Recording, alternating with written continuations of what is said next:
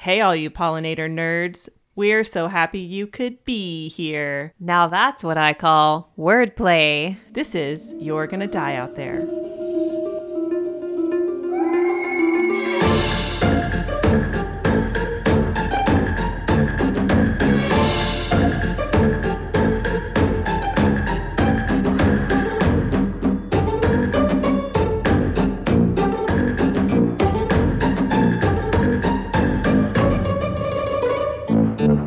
Welcome back, nature nerds. This is Megan, And Jen, and we're here to talk to you about weird and unfortunate events between man and nature. exciting stuff. Good times. And you might learn something, you never know. Well, I hope you all learned something about polar bears last week. I learned a lot about polar bears. And then I started Googling things and found more stuff. I actually found that article, I shared it with you about the lady who jumped into the polar bear enclosure At the Berlin Zoo. Yeah, she jumped in and started swimming towards the bears. And then they just mauled her because well, I don't know what she thought was going to happen. It's uh, the Guardian. Uh, put that article out. There's like a progression of photos where she's like swimming towards the bears. There's this giant bear, and then there's a picture of her being bitten by the bear on the shoulder, and she's like ah. And then there's the people trying to pull her out, and the bear grabbing her and trying to pull her back in. And there's people on the other side trying to lure the bears back away from her. Mm-hmm. What I read, they were like, well, no one knows why she did it. right, But I'm thinking there has to be some mental health issues there. for sure. Yeah.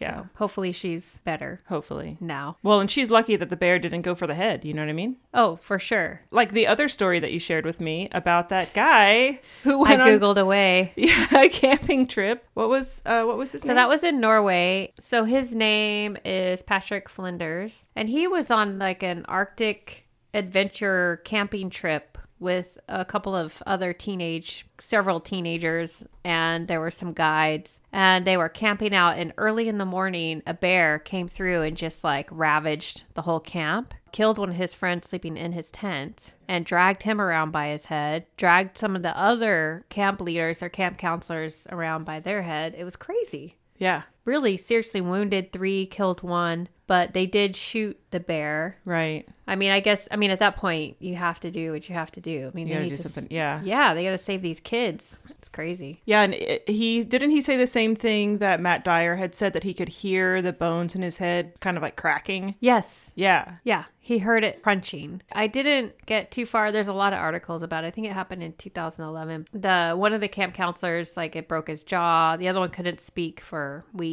That's They all needed some major reconstructive facial surgery and, you mm-hmm. know. Yeah, in his picture you can see like where the teeth would have clamped down. Yep. That blows my mind. Yeah, it's insane. But yeah, I mean, kind of a fun part of our polar bear story is that Jean Wells, who is Matt Dyer's wife, photographer and poet Jean Wells, she mm-hmm. did comment on our post I know. about his story, just like that she's the luckiest woman in the world. And then we were like, oh, we did Justice Dyer story. Yeah, I always his thought it was really good. I listened to another, the other one you mentioned in the Mm-hmm. backpacker, the Out Alive. Where they interview him. They interview him. It's a Yeah. great episode. I mean, that's a great podcast. I Mm-hmm. highly recommend it. The difference is they don't really go into polar bear, you know, conservation or talk about polar bears in Biology that in biology. Yeah, so They don't bore you. they don't drag you through it all. No, but I mean, it it's great because they interview him and they interviewed Rich Gross. He seems like a cool guy. Anyway, it's a really good episode.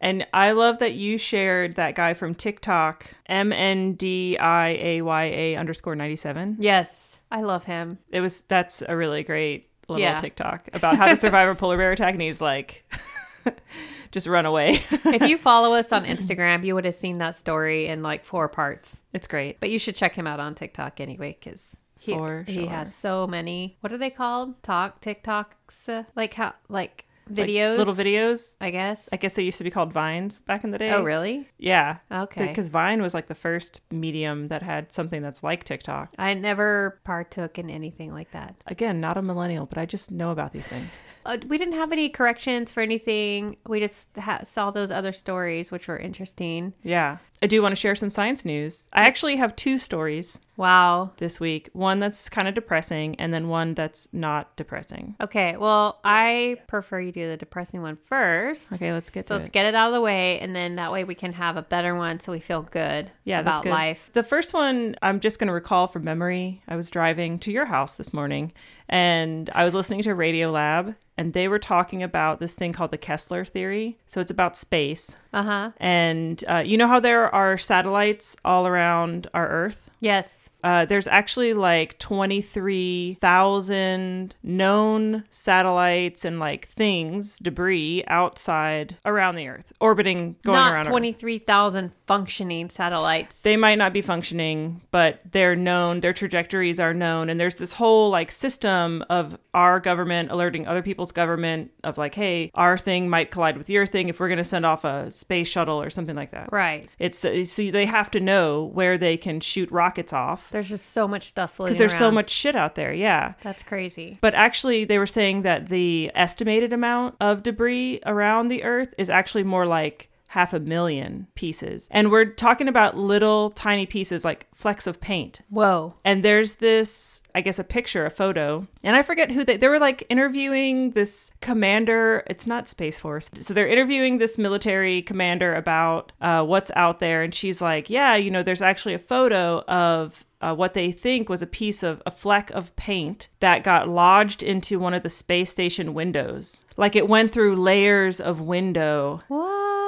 Yeah. I, I think it was on the space station. These things, because they're traveling very quickly Uh huh. and it, and you know there's nothing stopping them because it's space Wow. anyway so they were talking about this thing called the kessler theory and this guy kessler came up with a theory what, that like basically there's so much shit up there and so many things that are unidentified Mm-hmm. that eventually two of those things are going to collide with each other and cause kind of a massive cloud of debris Mm-hmm. to then collide with other things and then all the way around the earth all these things are going to collide into each other and then we're going to lose the ability to use satellites and all those things in space that like keep us functioning weather satellites data communications Ooh. i know I thought you were going to say like it was going to cause some sort of asteroid to fly down to the Earth and i mean i'm sure there would be some kind of us all. debris that would like Yeah. come down but um no that's the it's just what would happen up there. How much? Tra- I mean, to do is there like people threw some trash up there, or is it debris from just satellite stuff or things that space missions? all the above space missions like anything that you know because when rockets go up there's the booster Right. which I think parts of it fall back down, right? Yeah. But don't some of it doesn't some of it just like they just eject it and it just kind of floats around in space. I feel like this is very WALL-E. Absolutely. So I thought that was really interesting. I mean, I love Radio Lab, such a great show. Yeah. And I was like, whoa, that kind of blowing my mind a little bit. And this guy Kessler is like, it's inevitable. Uh, We're just going to lose all of our communications abilities across the globe. And I'm like, well,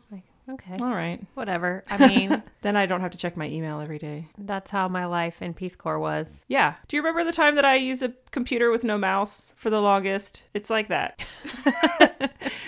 like whatever. Where you had to use all the you learned all the keystrokes. for Yeah. everything. Yeah. because there was no mouse. Well, it was really helpful because you knew all of them. I was I like, "How do know a bunch you do this?" You were like, "It's just like you just function F five and it'll do this," and I'm like, "Really? It's not function. It's like Shift F five, Alt F five, whatever." all it the is. alts, yeah, all the things. Yeah, you knew all those things. It was helpful. Uh, fun. Anyway, What's the positive one? yeah, let me give you the positive one. All right, so I came across this because I really love, you know, Atlanta is kind of like my hometown, mm-hmm. and Zoo Atlanta. I mean, I'm like a huge fan of zoos, but Zoo Atlanta is like all about helping endangered species. Willie B. Willie B. Yeah. Yeah, That I who you inter- got interviewed. I got yeah, interviewed about. which you still need to provide that tape. I need to see that. My dad. I need to ask him to find it. God, it's VHS, Megan.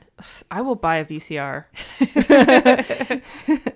too bad. I, too bad I don't still have a VCR somewhere. You know, like. Well, you can Anyway. take it places now, and they'll put Convert it. On, it? Yeah, convert it. Um, okay, so Zoo Atlanta just posted some stuff about three days ago. Lauren Wilson posted this. She's the associate curator of birds at Zoo Atlanta. She says, We have an endangered lappet face vulture chick hatch, the first in the history of the zoo. There's a male and female lappet faced vulture at the zoo, this couple. That they've been together for a long time. I mean, like, I forget how many years she said. Basically, okay, so the male, his name is Anubis. The female is Amana. And they've been there, Amana's been there since 2010, and Anubis has been there since 2008. Wow. They've had many, like, unsuccessful eggs. Aw. Unfertilized. I guess they kind of had to teach Anubis how to, you know, like fertilize the egg. Do the thing. He was, he's had some issues. So I take it these are highly endangered. Yes, highly endangered. They have laid 12 infertile eggs over the eight years they've been together. They had a third egg this breeding season, and then the ornithologists go in with like a light and, you know, kind of shined it behind. I think you did that with the chickens, right? When you had to. Uh-huh,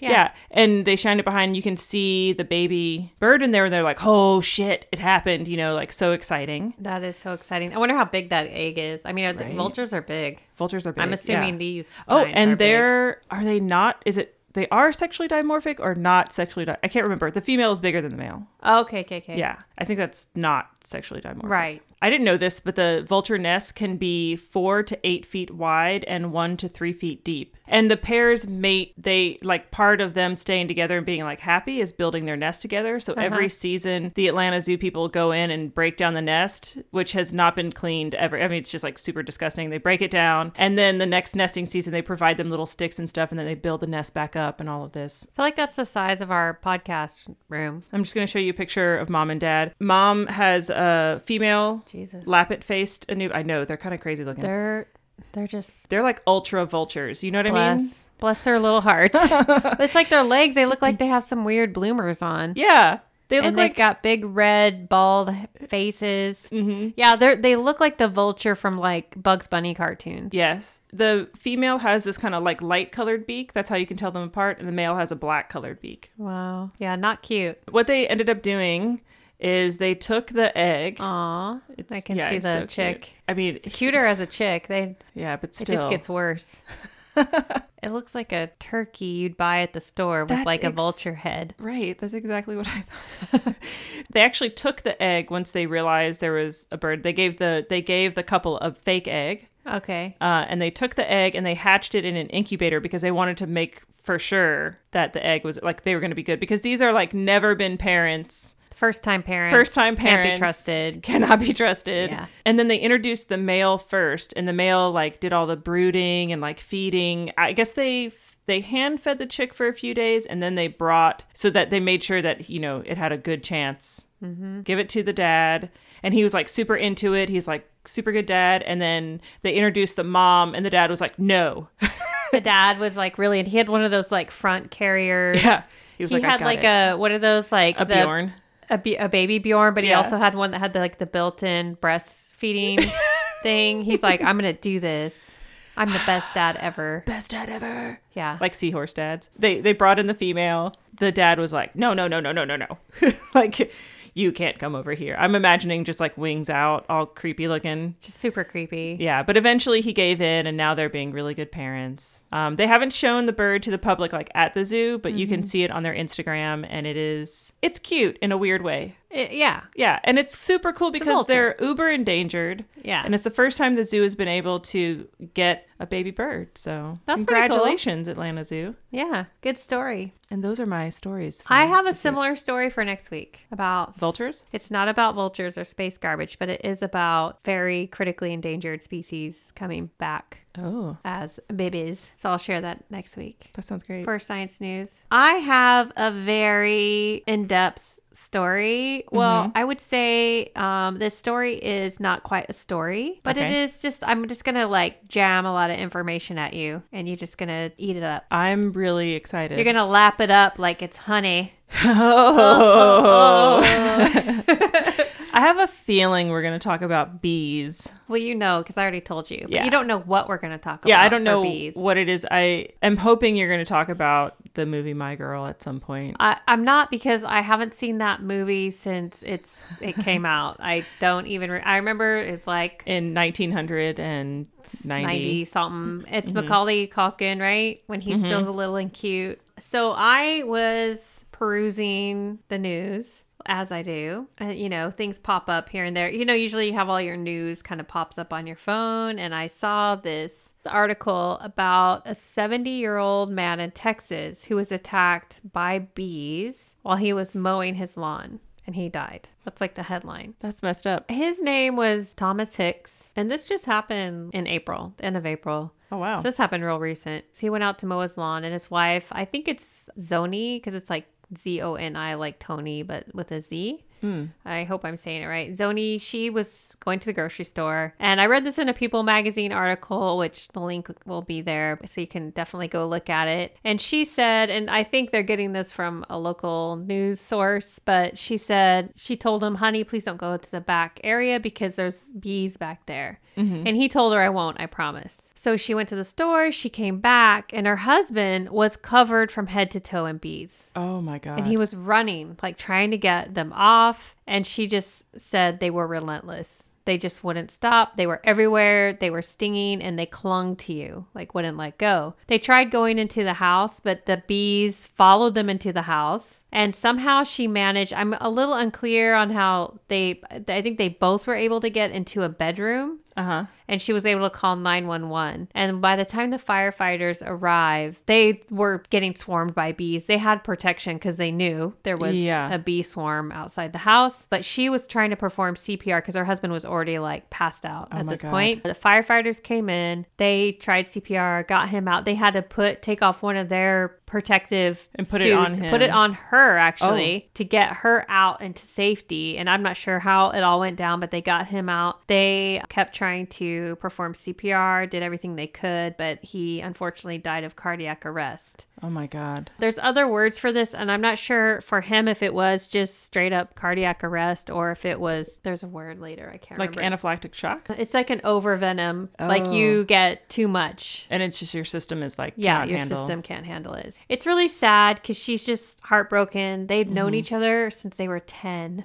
And she, speaking of my, My girl, girl. it's like, good grief. About a month later, Mm-hmm. this is last month in May, there was another incident in Arizona. Three adults and a 13 year old teenager were stung multiple times while they were at Sundance Park in Buckeye, and it's about 30 miles west of Phoenix. So the group was just hiking along this canal behind the park, and the, bee- the bees started swarming them.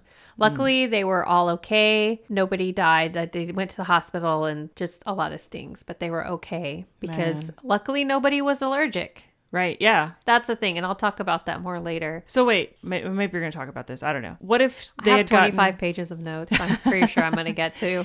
What if they had gotten like a hose? Maybe there wasn't a chance or what if she'd like put him in the shower or something? You know what I mean? Like would that have done anything? They don't say anything about spraying them with water. Sometimes, like soapy water will work, smoke works, Right. but it definitely says not to jump in water. But yeah, I will go into that more later. Okay. That's just like a nightmare. I mean, I know I say this like every episode. That's a nightmare situation. It's a nightmare situation, and everybody has said, especially in Arizona, is that these are what we've heard called killer bees, which are actually the oh, Africanized right. bees. right, right, right. Yeah. Africanized honeybees. There's bees from different parts of the world, and this mm-hmm. one in particular was is from Africa. Okay. The Africanized bees made their way to Texas by 1991, and this is kind of a rundown of victims along the way. The first one was Jesus Lopez. He was documented as the first person to be stung by them. He survived with 18 stings. Not too bad, but nobody wants 18. 18 stings. Yeah. Two years later, Lino Lopez, who was 82, became the first person in the U.S. to be killed by Africanized bees. And we'll talk about it later, but they came up from South America, so they moved up to the Right. southern states. So the bees reached Arizona in June of 1993, according to the University of Arizona. And they were found, they're now found in Arizona, California, Texas, Nevada, New Mexico, and Oklahoma. Ooh. I know. Yikes. Before we start talking about other things, I wanted to go through some stories because not a real, you can't really go into a survival story when you're talking about getting attacked by bees. Right. It's like either you get them off you or you don't, or you're allergic or you're not. Right. But I will throw in some interesting stuff later. There was this article in the Phoenix News Times from 2014 that has like the top 10 worst attacks. That's amazing. So in October of 95, Apache Junction resident Mary Williams, she was 88, became the first Arizona person to die from a killer. They call them killer bee attacks. Mm-hmm. There's a lot of propaganda with killer bee, mm-hmm. but we'll call them Africanized bees. I kind of remember. Yeah, and we'll kind of go yeah. into the media hype on that. So they swarmed outside of her home. Experts estimated that she was stung more than a thousand times, Oh my God. which is about what a human can withstand. Depending on if you're allergic or not, you know, one bite could be it for an aller- a person who has an allergy. But for like someone like me that I know I'm not allergic to bees, like one sting, I just mm-hmm. don't, it doesn't really do much of anything to me. So, I mean, it doesn't even swell.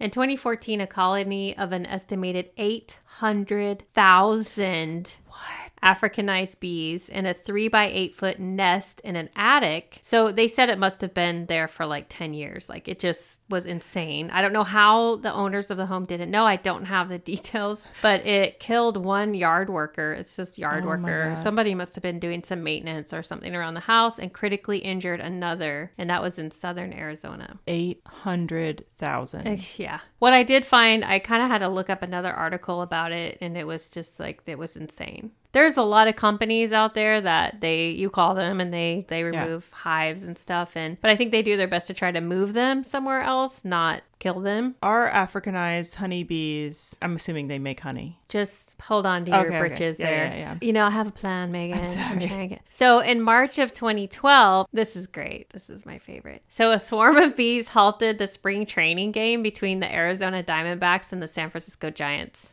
I've been to some Giants games. Good times. no one was stung, but the bees chase pitcher Darren Oliver from the mound, and later he said he thought it was his hair gel that oh might have attracted them. and I love that so much. What was his hair gel? Did it say the I don't know. I'm anything? like, what kind of hair gel was that? He's using some Vidal Sassoon, something, some something, mousse. something very floral. I would think. I don't know, right? But I thought that was kind of funny. In May of 2013, Tucson climber. This one is horrific. So mm. I don't want to make light of this story because it was really short in this article, and I had to look it up. And mm-hmm. there's a ton of articles about it, and you know, feel free to look through those. They all kind of say the same thing, but this climber, Steven Johnson, he had gone climbing with his small dog by himself in the Santa Catalina Mountains. Is that California? This is in Arizona Oh, still. still in okay. He had gone by himself, although he had a big group of friends and they all knew he was going Mm-hmm. and everything, but he didn't show up to work the next day. Oh no. They all went looking for him and they found him hanging off of his harness about 70 feet off the ground. And he had been stung countless times and he had died from this is what I was trying to think of earlier mass envenomation. Oh, So basically, you just get stung so much. I mean, it's like a one sting, but two thousand Mm-hmm. so stings. Yeah. Yeah. and so his dog was also his small dog was also Oh. found dead near him, and they just buried the dog. But it took. I mean, his friends are the ones that got him down. They went and found him, and they did everything they could to get him down. And it was like it was like tragic loss in the climbing community because I mean, That's how awful. horrific. They saw the hive. He didn't know. I mean, he was just too close to it. yeah. And so experts estimate that it's about 10 stings per body weight of what somebody could handle. 10 stings per pound or something? Yeah, 10 stings per pound of body weight. Oh, wow. I've I mean, also read that it's not a cool, but- thousand is kind of the. like the threshold for you anybody. imagine getting stung a thousand times? Here I'm saying again for all of our listeners. I realize I say that a lot. Can you imagine? That story kind of got to me. It was just terrible. In May, also in May of 2013, there was a family hiking, and this is the same same time. Uh, family hiking in what's Pusch Ridge Wilderness. It's also in the Santa Catalinas near Tucson, and they were swarmed. There were five hikers stung, including three that were stung 100 to 200 times. God. So a six-year-old boy was among the victims, and he went into shock, but they got him to the hospital in time. Everybody was okay, and they survived. Oh, thank God. No, but I just like think of my kids. I have a five year old oh. and a nine year old. Thinking of them getting stung that many times, I just no. My older daughter, but when she was two or 3 mm-hmm. we went swimming and she got stung by a jellyfish, and her cries and me trying to put. Luckily, the lifeguard there weren't lifeguards, but there was like security in that area off the uh-huh. beach, and they had vinegar And put it on. and poured it. It didn't. I mean, she was just screaming. I felt Yeah. so sorry for her.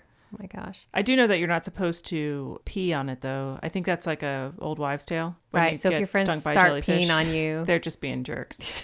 they just want to pee on you, basically. Yeah. Another swarm aggravated by unknown causes attacked three men working on a house. And uh, I, I know people my dad lives in arizona. He'd probably be correcting me right now but i have yavapai county. And that was in september of 2011 it killed one injured uh, um, two others. Walter cowron 65 reportedly made it as far as the neighbor's porch before he collapsed and died. Oh my god. I feel like there are in these stories that you've told so far like a lot of people over a certain age. and there is something to that and we are going to talk about it oh. we do find out later that as you get older, you can become m- allergic. Oh, like more Whereas when you're younger, you might not be allergic. That's interesting. That's kind of like poison ivy. Oh, Growing up, we used to, you know, I used to play in the backyard. There's poison ivy. I never got not wounds, but I never got itchy from poison ivy. Rashes. Rashes. There we go. Then when I was 22, I was mowing in the backyard of this house. I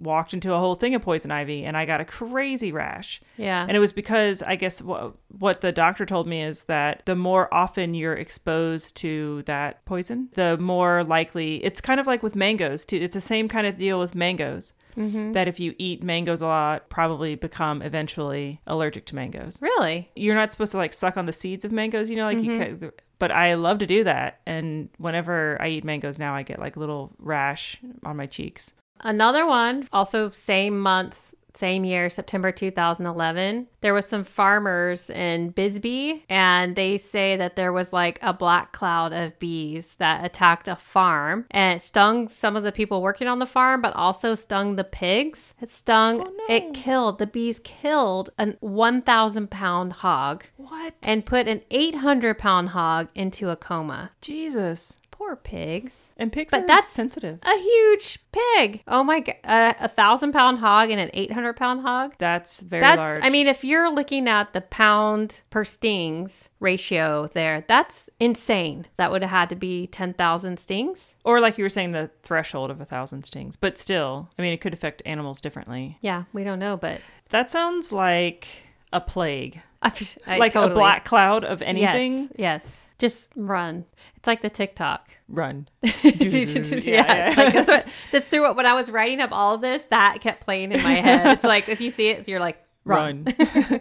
And then March of 2010, there were three people that were attacked while they were walking, just like in town on a sidewalk, Just having a stroll. just having a stroll, and they had to be hospitalized in critical condition. And eyewitness told reporters, and this is like a this is like a blip, right? Because this is like a Yeah. top 10. But eyewitnesses told reporters that two of the female victims appeared to have their faces covered in bees. no, no, no, no, no, no, no. That happened. That just makes me Luckily, think of they were okay, but nightmare. Is that like the Candyman? Is that the Cage with the thing on his head. What movie is that from? I have no idea. I honestly, I have no idea. Isn't there a movie about bees? It's the candy. The Candyman. Yeah, the Candyman was about bees. Yeah. Mm-hmm. Okay. I never watched it. I also didn't. I know you wouldn't. I, I don't know why. I I just probably was past that phase of watching those movies. This is another sad one. I feel like bee attacks to me may be scarier than like a polar bear attack. That is why I wanted to cover bees because I feel like we're very conflicted, especially as a lot of I know a lot of biologists or nature Mm-hmm. lovers listen to the show or people who just want to learn about things. We all know we need to like save the bees, protect pollinators, Yes. but we feel very conflicted here. They're super dangerous. yeah, this is very this is hard to cope with because you're Mm-hmm. like, "Well, I love you, but please don't swarm my face." right? right? So let's go through all of this and then I'll kind of break it down a little because I wanted to understand and I figured our listeners would want to understand. That's great. Yeah.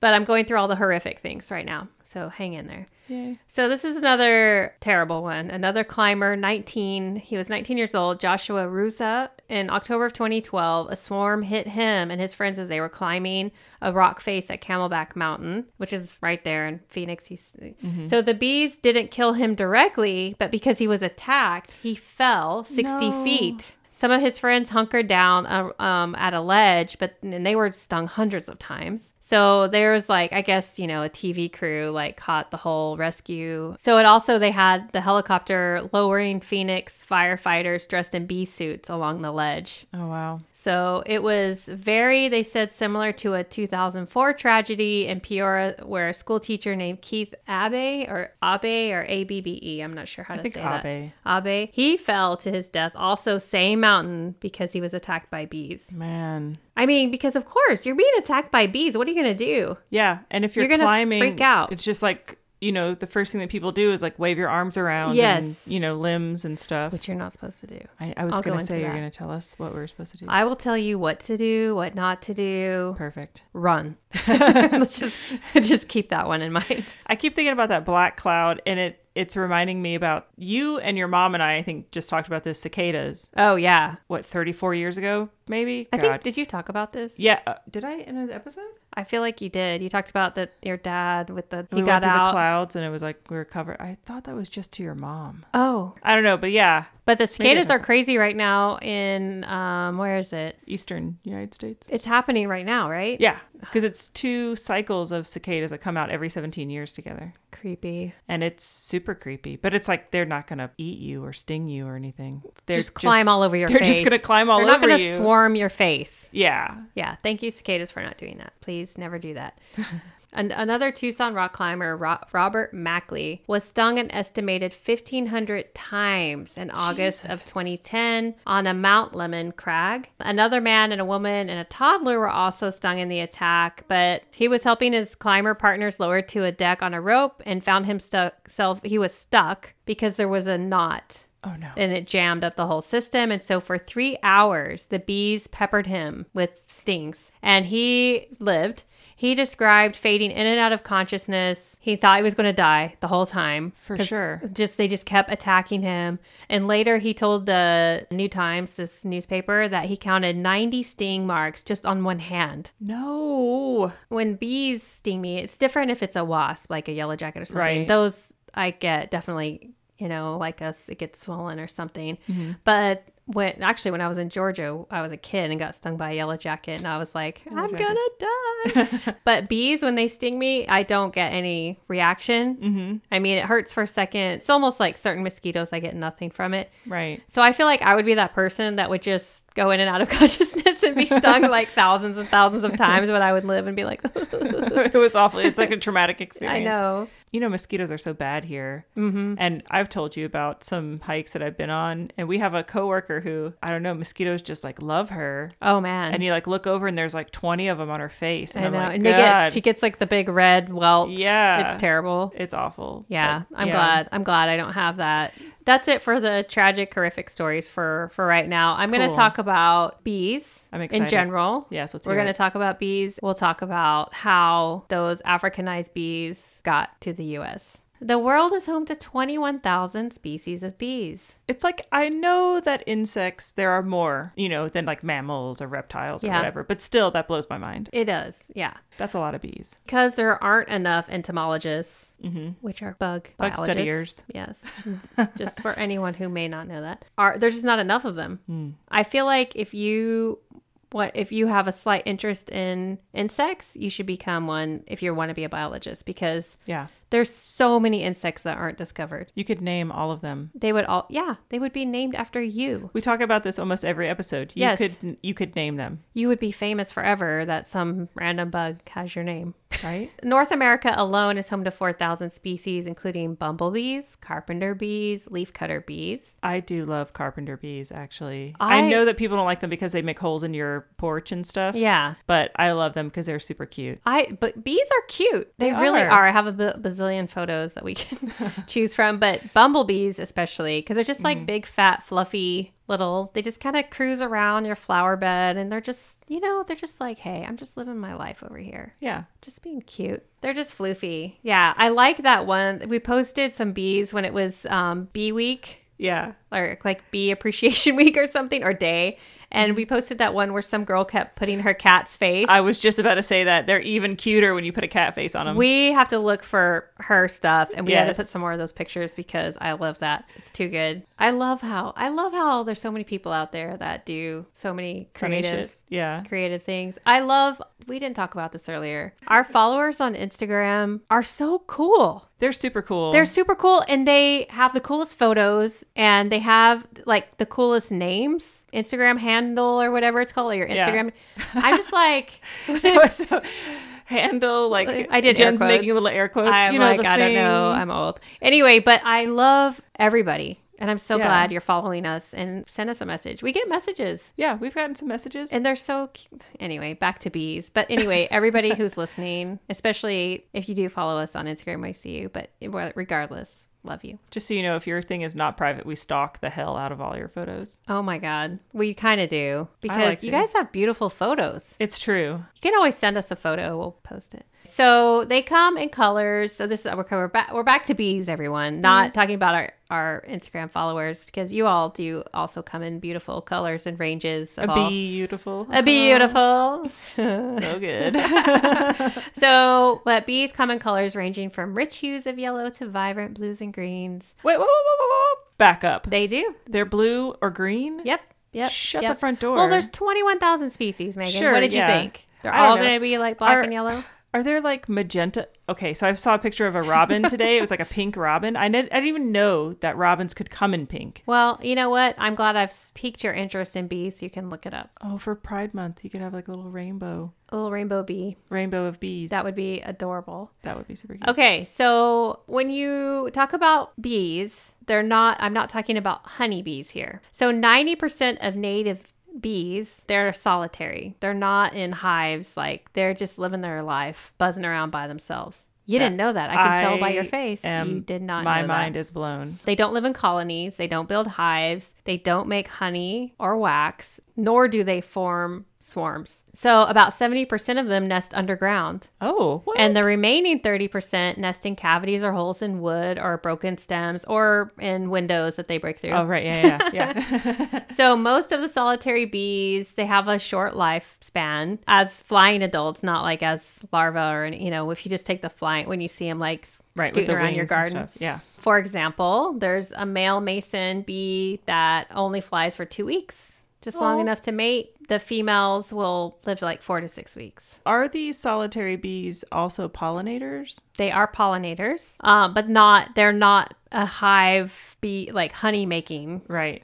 kind of pollinator. Hive mind. Okay, so they have their nesting site and it's Mm-hmm. just really close to like their home range, like where they would go and And pollinate some stuff. pollinate some stuff. Gotcha. Honeybees, on the other hand, were actually brought to North America. Oh, they weren't So- here before. No, actually, the only place where honeybees were originally found was in like Southeast Asia, Philippines, in that area. I did, I never knew that. I thought they were always around. So, but it's actually European settlers brought them in to Virginia in 1622. What? Yeah, and by 1639, colonies of honeybees were found throughout the woods in Massachusetts. Okay, so migrating swarms that mm-hmm. brought honeybees to Connecticut and Pennsylvania by the mid 1650s, and honeybees had swarmed their way to Michigan by 1776, and Missouri, Indiana, Iowa, Illinois by 1800. So you can see how they're kind of expanding through the U.S. So over the next 20 years or so, the bees had made their way to other states like Arkansas, Oklahoma, Texas, and Wisconsin.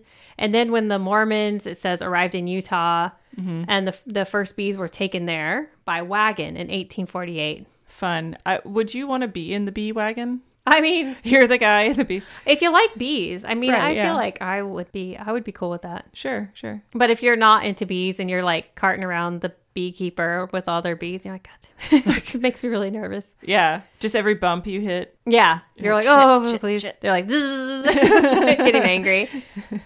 And so then, you know, moving through the 1800s, they reached Nevada and they were introduced to the Pacific coast. In 1853, a botanist, C.A. Shelton, used a route to introduce first honeybees into California. Were they introduced because of honey? Is that what, like, what was the purpose? Is it just because they were making honey? Because They're I- because they use the honey because they eat honey, but they also use stuff. the beeswax to make candles. oh, okay, okay. And they also are using them for farming.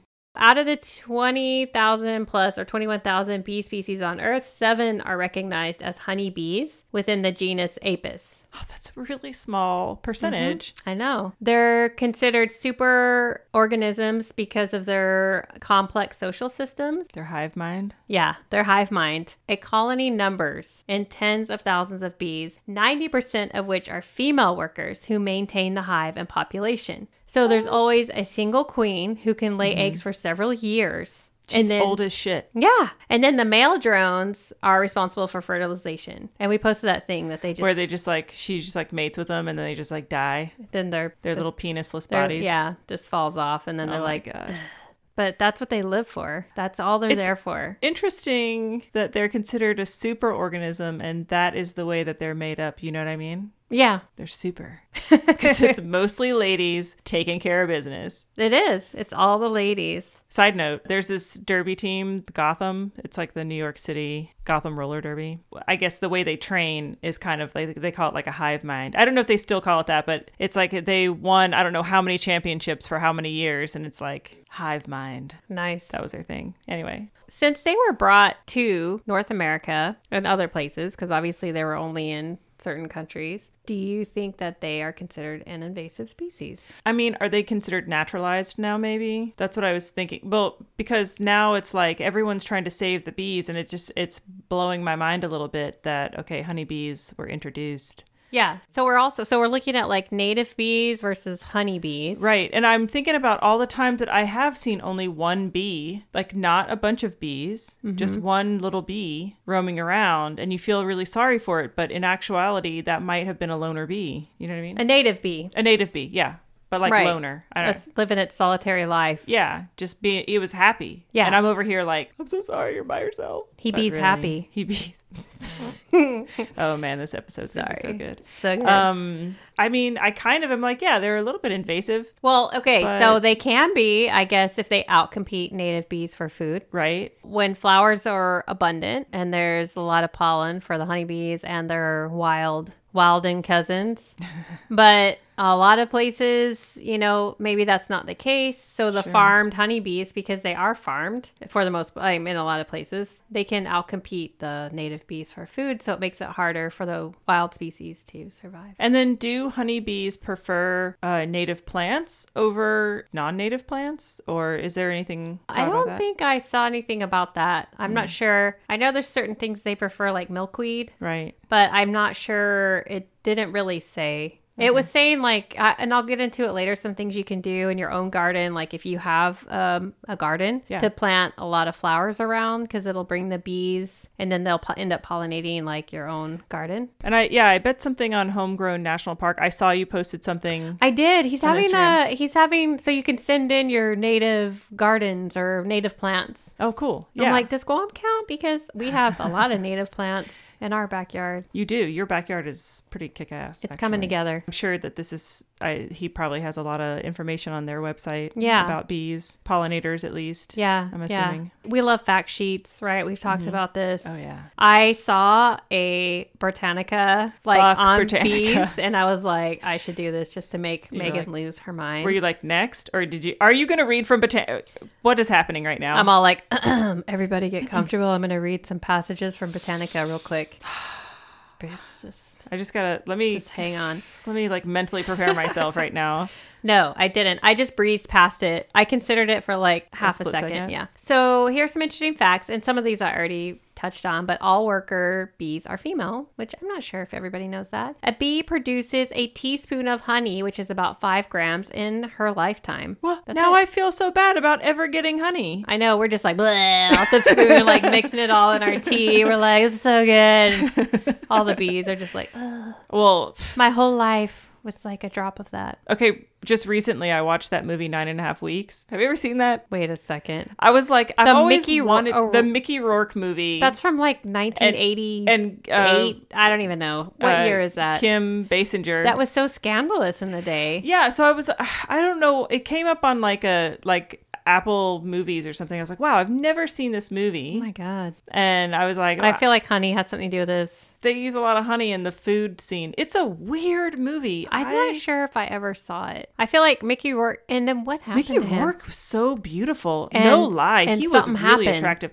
He started. He went into boxing, and he got the shit beat out of him. Like, and then he got a bunch of facial surgeries done, Oh, good lord. and that is what happened to him. Okay, anyway, Mickey Rourke, honey. Okay. there's just they they it's like a whole thing of honey. I'm like, well, Jesus, and now you think of all the bees are just like all the just really? make it for that they're like, scene. really. God, it wasn't even that great. I mean, it was a weird. It's a weird movie. Yeah. Okay. So to produce a kilogram of honey, bees fly the equivalent of three times around the world in air miles. Isn't that crazy? They work so hard for us.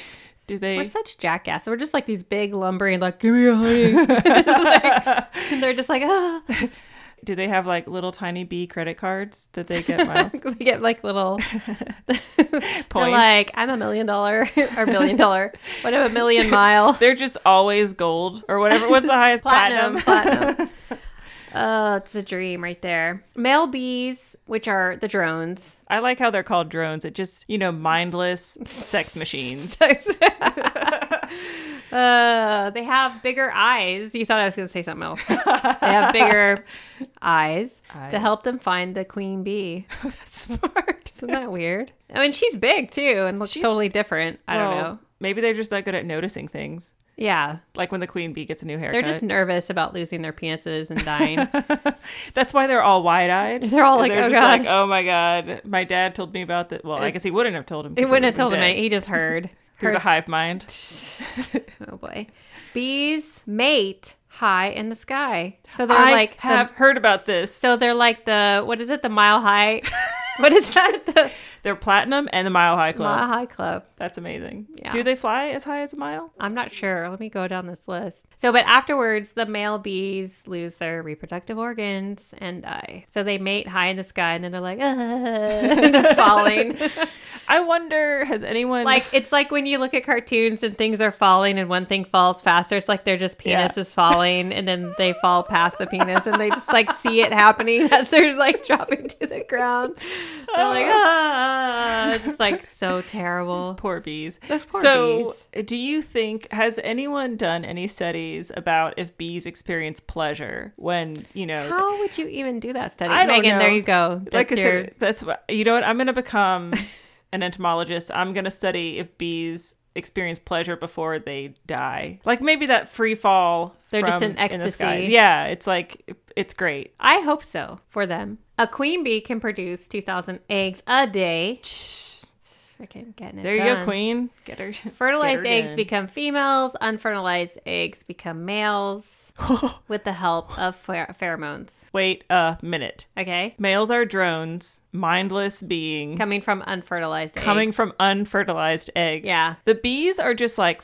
like They're like fuck robots. You guys. Yeah, they're like beady beady beady. Like- Sorry, that was some Buck Rogers right there. really good. They're Oh. just like beady beady beady. Let's get it on, and then they just die. and then they just die. Yeah. And wow, it's just the the males lack substance, Jen. They're unfertilized, mindless sex drones. It's like a movie. That's blowing It's like a really mind. creepy movie. It's like I think we need to learn something for the. I'm not trying to be a man hater. You're trying to be all like bring up some like feminist stuff. I'm just saying they have a queen. Great, we're gonna lose all of our male listeners right now. I just want you guys to know I care about you. I wouldn't want this to be a real thing. Sure. No. Hmm. anyway, to get more bees in your garden, grow more color, it says, because they love blue and they love clusters of plants like lavender or rosemary. There you go. I have Oh. rosemary in my yard. No lavender though. That's nice. Rosemary is just something I haven't murdered yet. Like I don't know. It's, It's really hardy. It's It's really really, hardy. Hasn't- difficult to murder. yeah. My husband is. I've mentioned this before. He's good with the plants. I stay away. I'm just like, here, I brought this plant. Just Yeah. you make it not die. There are over 20,000 different species of bee found on every continent except Antarctica. That makes sense. I think it makes sense too. Although um, a lot of the native bees, like bumblebees, they like colder climates. Oh. And we'll find out later that climate changes giving them a hard time. Honey has been shown to have many health benefits. We know this, both when we it's eaten and when applied to the skin, like in uh, on Mickey Rourke, Kim Basinger. Was it Kim Basinger? Yeah, Kim Oh, yeah. Basinger. yeah. yeah, yeah, yeah, Or is it That's Kim why she- Basinger? Yeah, I don't know. I say Basinger, Basinger, Bessinger? Basinger. I don't know. I always said Kim Basinger. But I will just also point out that she, it's like she had no eyebrows in that movie. Just, I kept staring at her face, being like, God, someone pencil in some eyebrows just do something. Yeah, but she's really beautiful. She's so she can extremely beautiful. like she Yeah. doesn't need eyebrows. Right? They're, Seriously. they're like, whatever. That'll just make her the most gorgeous use, woman put in the some world. honey, smear it on. Anyway, Um, they also say the darker the honey, the better. Yeah, actually, my son and I had a roommate from Japan who I Mm-hmm. might have mentioned before. They're like, she's like family to us. Yeah. And she had gotten this honey. Her mom sent it, I think, from Japan. And it's like, it's, I don't think it's raw honey, but it's some kind of special honey from some kind of special bee. I don't know. And it's supposed to be good for you if you're sick, if you have like a throat. Well, it depends Issue. on what plants are around. Right. So That's what it was. different plants, it gives you kind of different. You know, you get those properties in the And- honey. I'm usually not the kind of person who's like, oh, you know, you should definitely try this essential oil or whatever. Like, I'm not Yeah, that. I'm not Although I do really either. believe in peppermint because it's just so amazing uh, for headaches. But this honey, she put it in some tea for me once when I had a sore throat, and it it totally did the trick. I always use honey whenever I, in, I'm sick or the kids. Like, really, you can just do a spoonful even, and Yeah. it really helps a mm-hmm. lot. Hu- Yeah, honey is amazing. I also put it on my skin. That's why I look so young. So, no, you don't. I don't. That's a lie. That's a lie, everybody. Last but not least, the bee is the only social insect to be partially domesticated by humans. Think Wait. about it. Wait, what? It's the only social insect to be partially domesticated by humans. Because humans, we've basically used it as. Oh, insect. I was Yeah. like, Jen, dogs, Yeah, cats. insect. What? No, insects. I get it. Oh, Yeah. oh. It's an interesting thing. You know what? Think about that. I have that praying mantis out on my plant. I'm Is gonna still there? partially domesticate. Um, I don't think he is. I think he moved on or died. Yeah. He Well, was there say- for a long time. How like two months? Did he your did your wealth improve? Because apparently, when you when they're around, you're supposed to get more money. Definitely. I think that we started this podcast when he was We're there. just losing money. Yeah, it was a warning. throwing it out the. It was, a warning to stop. So let's talk about threats to bees. yes, let's do. In 2007, honeybees began disappearing, and this is we we know this. I mean, we kind of mm-hmm. this is where everybody started kind of like, oh shit. So beekeepers across the U.S. reported that adult worker bees were leaving their nests, queens, larvae, and all resources, like just up and leaving for no reason. And so these large, like industrial, like huge beekeeper farms, I guess, they had big losses from this. And it was what they called at the time colony collapse disorder or CCD. Oh. And it brought all this attention and importance. What? Sorry, CCD. What? That's like the same name for Catholic. You know, like when you're a kid and you have to go to Sunday school. That's what it's called. CCD. Oh, really? Yeah. Catholic collapse disorder. I don't know. just kidding. Colony collapse disorder. And so so it brought all this attention to pollinators. And that's when we mm-hmm. all started thinking more about pollinators and how it, you know, losing them would impact everything. What was the same thing happening with? I mean, I'm assuming that there were wild honeybees out there in colonies. Yeah. Were they also experiencing that, or was only in these farmed? I think they were seeing it in the farmed ones, but mm-hmm. I'm not sure how well it was being documented on wild. Maybe they weren't getting colonies. health care.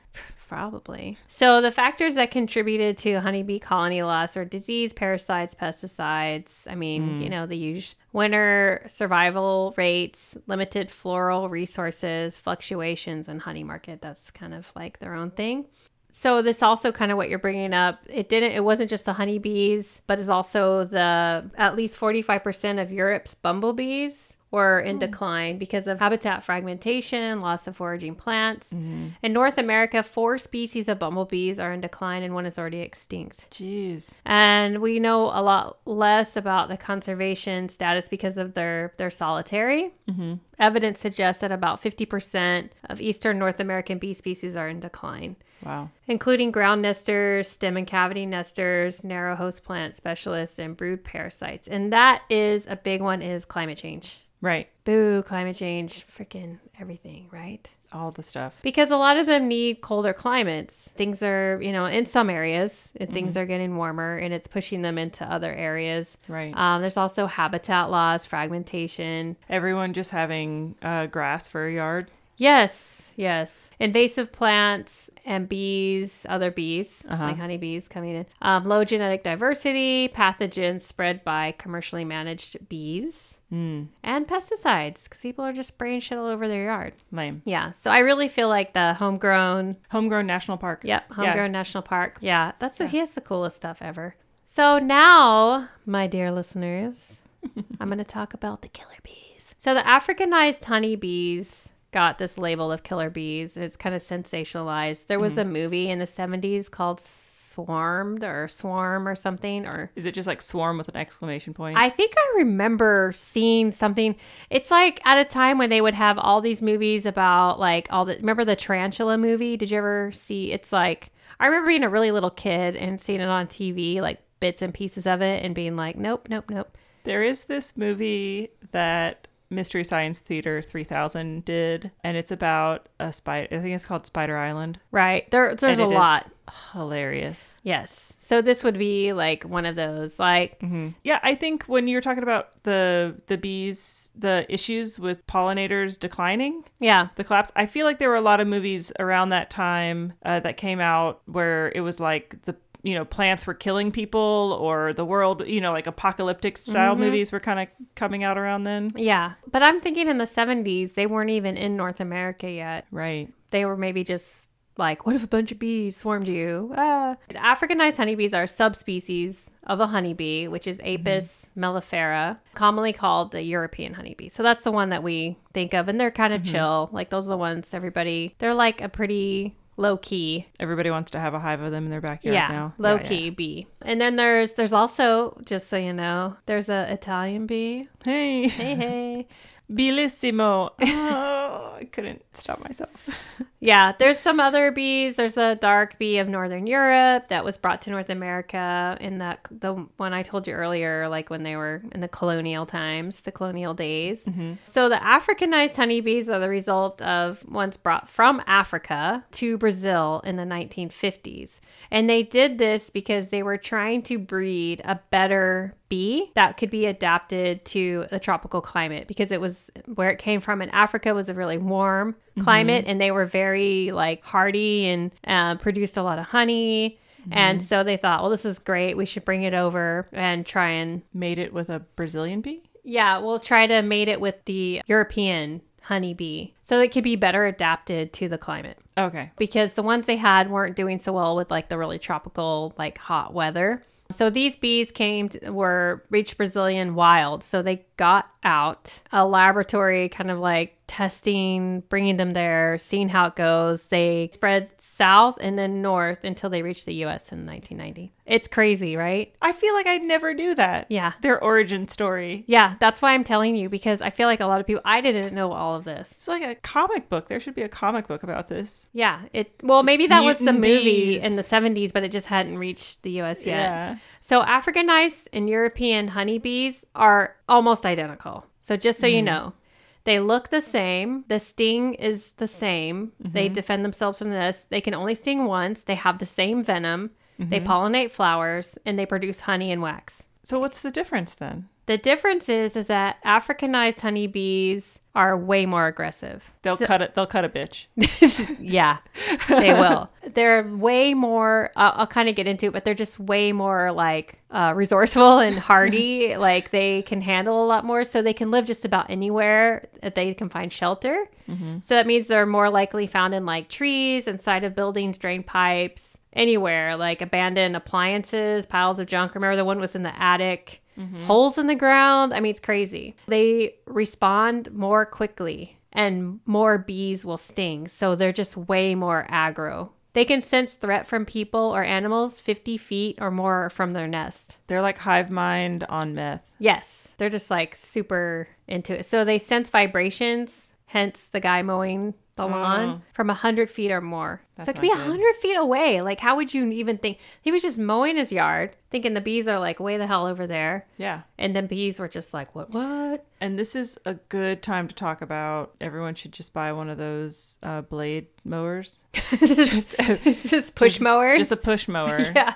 Uh, I, I actually did get one of those trying to be like more environmentally conscious, right? It's really hard. It's super hard. Yeah, they can pursue a perceived enemy a quarter of a mile or more. That part where I was like, run. Right. You you, you gotta run because they can chase you for a quarter of a mile. So Megan, Oh no. now you know why I keep running. I can't. I'm just gonna have to wear my skates all the time. I would just run like hell and be like, thank God. I would can run." definitely just be. I would. I mean, I'm not would- fast or anything, but I'm hoping I would just keep Mm-hmm. running like for miles. I would run for miles and miles until I just like passed out on the ground and hopefully Right. the bees didn't catch me.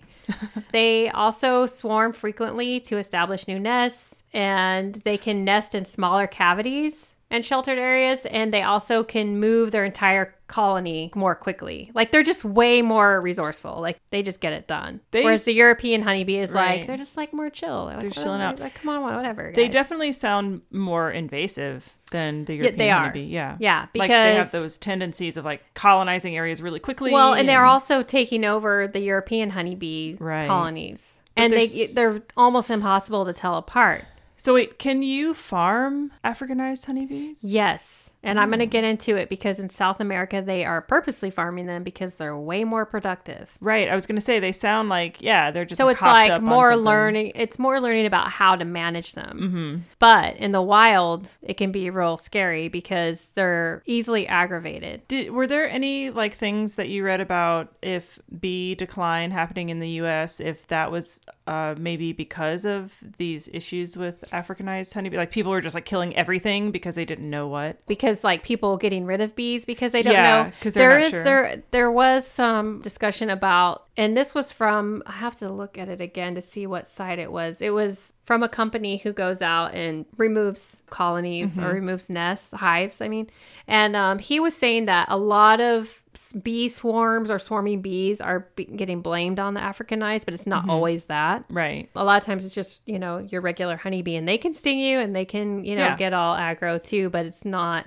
as easy as it is to stir up these Sure. other nests let's talk about the guy who brought the africanized bee over to brazil I bet everyone loves him. actually he got a real bad rap but he's a pretty freaking cool guy That's cool. yeah. His name is Dr. Warwick. I won't try to say his middle name, but his last name is Kerr. Dr. Kerr, so Warwick Kerr was born in Sao Paulo, Brazil in 1922, middle class family, Scottish and American roots. Hmm. He received his degree in agricultural engineering and then he started specializing in genetics. He's like a super smart guy. He worked as an entomologist for like decades. Mm-hmm. He kind of reminds me of your snake guy. Or actually, not him. There's another guy I'm going to talk about later that reminds me of your snake guy, the one that documented his death. Are you talking about Karl P. Schmidt? Yes. I mean, this guy was really into it. His research included genetics of honeybees and native Brazilian bees. He did his postdoc at the University of California at Davis in 1951 and at Columbia University in New York Oh wow. with some renowned evolutionary biologists that I've never heard of. One of his influential papers was experimental studies on the distribution of gene frequencies in very small populations of Drosophila. Drosophila? Yes, fruit flies. Fruit flies. Yeah, thank you. anyway, he was one of the original people that started the research in 1954 and was the first to deal with field of genetics and statistics using Mm. fruit flies. He published 620 research papers in his 60 year career. Productive. He's super productive. Man. So, you know, he's like the real deal. I mean, I know we're like the real deal too. Well, yeah, but he's like more esoteric science. I'm kidding. We're not the real deal. What are you trying to say, Jen? I mean, I think I I'm a hundred percent the real deal over here. He was the director for the National Institute for Research in the Amazon and worked um, at the University of Sao Paulo. So he was responsible for the study of genetics in Brazil. Like the the government was like, you are going to figure out how to make our honeybees like more productive to improve our agriculture. He right? started out with like really tiny whips. He's like, do it. So he thought he would bring this Africanized genetic stock to South America. And this was in 1956. And when you think about it today, importing like species from somewhere else is like not, we know, like we just don't do that. But back in the 50s, he really knew his shit. He was like, okay, all the honeybees were in- imported anyway to Right. the Americas. Yeah. It's not like they are native to there. And also, he was not introducing a new species. This was like a subspecies. Right. So it's still an apis It's like a safe bet. He's making a safe genetic bet. It was a cousin. They're like first cousins. They're like first cousins. That's dirty. So anyway, he was like, "I'm just bringing." The, he brought a few queens over. He's like, "Come on, queens, let's, Let's go. go. So he had 26 queen bees from Tanzania. The person who wrote this article about him was like, "It's kind of like if you were bringing Clydesdales." Long after Arabians and Morgan, like different horse Right, breeds yeah. were already established. It's kind Yeah. of like just bringing another. Right. Yeah. It's not that big of a deal. You know what's funny is when you were mentioning that that wh- when you were first saying like they were mated with the European honeybee, mm-hmm. I was like, wow, that's a lot of bees they brought over. I don't know why I didn't think like, oh, just bring the one queen. You thought you were like, thinking like hives. dum dum. Yeah, I was thinking, like, wow, that's a lot of So bees. yeah, no, he just brought those 26 queens and he was like, I just, what his goal was is he wanted to improve the non-tropical honeybees, which the farmers were using Mm-hmm. in Brazil. And he assumed that the tropical genetic stock would be more successful in their, you know, where Yeah. he was at. I mean, makes perfect sense. It makes total sense. he's a smart guy. So somehow he got a bad reputation because a lot of people like blame him, like you're the very reason killer Right. bees and this and that. But it was kind of hyped up because from the Brazilian government, because at the time there was like a lot of stuff going on. Wait a minute. The Brazilian government was like, please do this. And Yeah. by the way, we hate you because you did this. So although he was asked him to develop this better bee, I guess, for yeah. farmers, the military dictatorship Mm. didn't like his stance on civil rights. Oh, so it's like he got thrown under the bus He- because of his own personal beliefs. Yeah. and- So in 1964, he was actually thrown in jail because he publicly fought back on government corruption.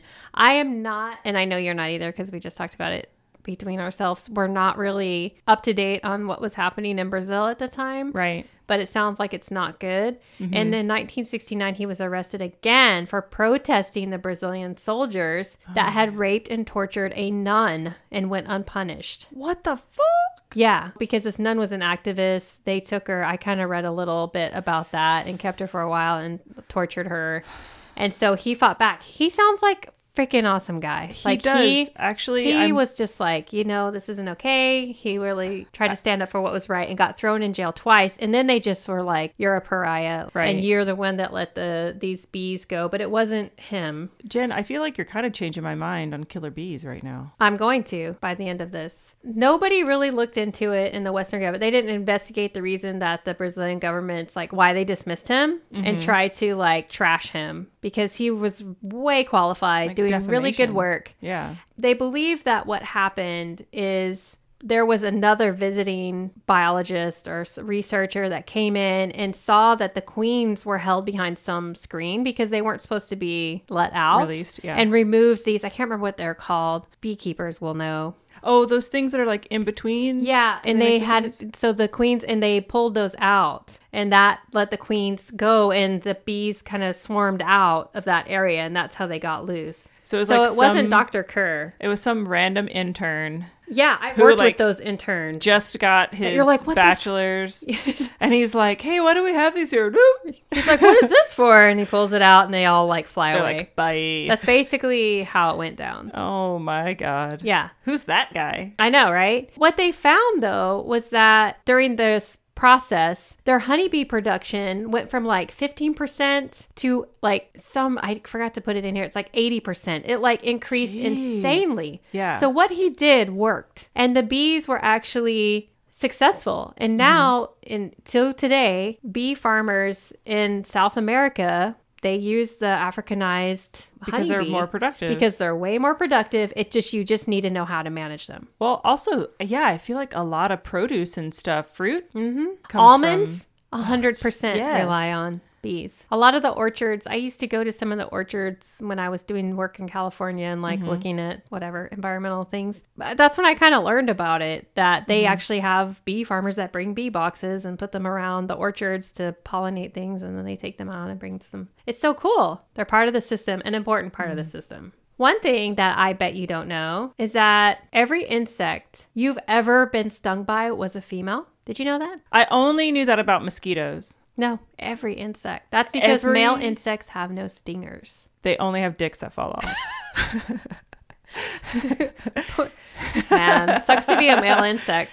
Dude, or they get their heads bitten off. Mm-hmm. Oh man, what's So stingers evolved from female reproductive organs called the ova ova help me with it. Ovipositor, Ovipositor. a depositing Thank you. Is that okay? That's how you say it. Yeah. Ovipositor. So, which you can think of simply as the egg laying tube. Right. Did stingers evolve from the need to protect their ability to reproduce? Is that why they get the stingers? I don't know if it's just part of their that egg laying tube and then it's part of the protective Sure. mechanism to protect those eggs. But I know mosquitoes when they bite the female mosquitoes when they bite you, isn't it for because you know they need the blood to feed their babies? Their I'm. I, I'm not sure. I didn't stu- I didn't research mosquitoes. something? We Oh. should though since they're the number one. God, we should do an episode on mosquitoes. I mean, Yeah. has anyone died from? Well, I mean, disease.